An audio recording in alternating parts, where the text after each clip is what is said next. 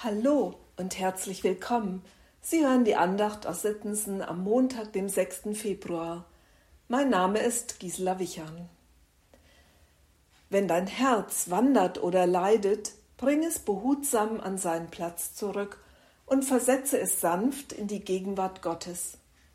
Und selbst dann, wenn du nichts getan hast in deinem Leben, außer dein Herz zurückzubringen und wieder in die Gegenwart Gottes zu versetzen, obwohl es jedes Mal wieder fortlief, wenn du es zurückgeholt hattest, dann hat sich dein Leben wohl erfüllt.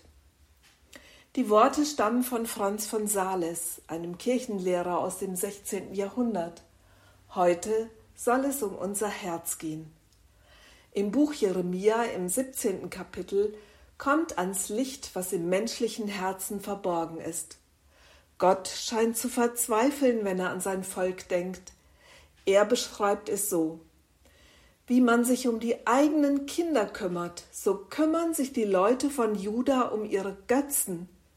Ihre Söhne denken nur noch an die Altäre, an Kultpfähle unter grünen Bäumen und auf den Höhen.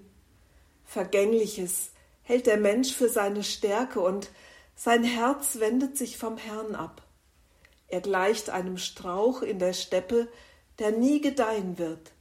Kümmerlich wächst er auf dürrem Wüstenboden, auf salzigem Land, wo sonst niemand lebt. Das menschliche Herz ist und bleibt ein Rätsel, es ist abgrundtief verkehrt und unverbesserlich. Wer kann es ergründen? An dieser Stelle muss ich tief durchatmen. Ist es wirklich so schlimm? Klar, es geht hier erst einmal um das Volk Israels.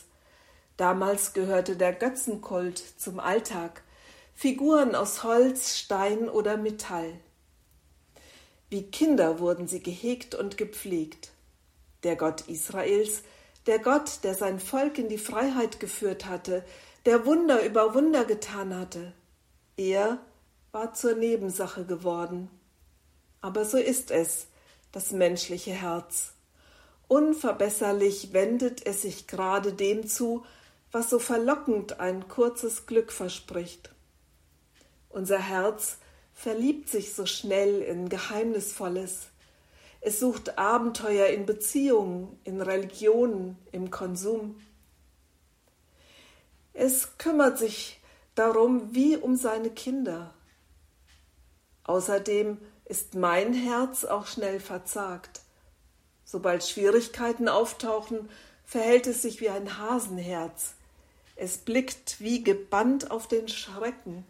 Besser gesagt, es öffnet sich dem Schrecken. Es ist wie gebannt von dem, was so bedrohlich wirkt. Mein Herz muss sich entscheiden, wem oder was es gehören soll. Mir helfen die Worte von Franz von Sales, und ich möchte sie Ihnen ans Herz legen. Wenn dein Herz wandert oder leidet, Bring es behutsam an seinen Platz zurück und versetze es sanft in die Gegenwart Gottes. Und selbst dann, wenn du nichts getan hast in deinem Leben, außer dein Herz zurückzubringen und wieder in die Gegenwart Gottes zu versetzen, obwohl es jedes Mal wieder fortlief, wenn du es zurückgeholt hattest, dann hat sich dein Leben wohl erfüllt.